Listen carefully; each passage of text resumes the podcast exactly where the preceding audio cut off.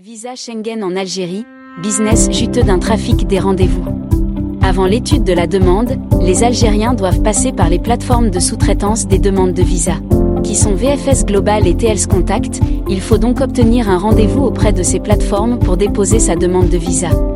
Cependant, faute de créneaux, les demandeurs doivent s'adresser généralement à des cybercafés qui vendent les rendez-vous. C'est ainsi que l'obtention d'un rendez-vous devient un véritable commerce juteux un Algérien qui ne compte que sur lui-même risque de passer des nuits sur son ordinateur pour avoir un rendez-vous en vain. Certains, férus de nouvelles technologies, utilisent même un logiciel pour traquer les rendez-vous. Après leur obtention, ils les vendent aux demandeurs qui sont dans l'obligation de payer ce service, faute de quoi, ils ne pourront obtenir un rendez-vous. Il faut également souligner que pendant les mois d'été, les rendez-vous ont été gelés, ce qui a fait exploser les demandes à l'entrée.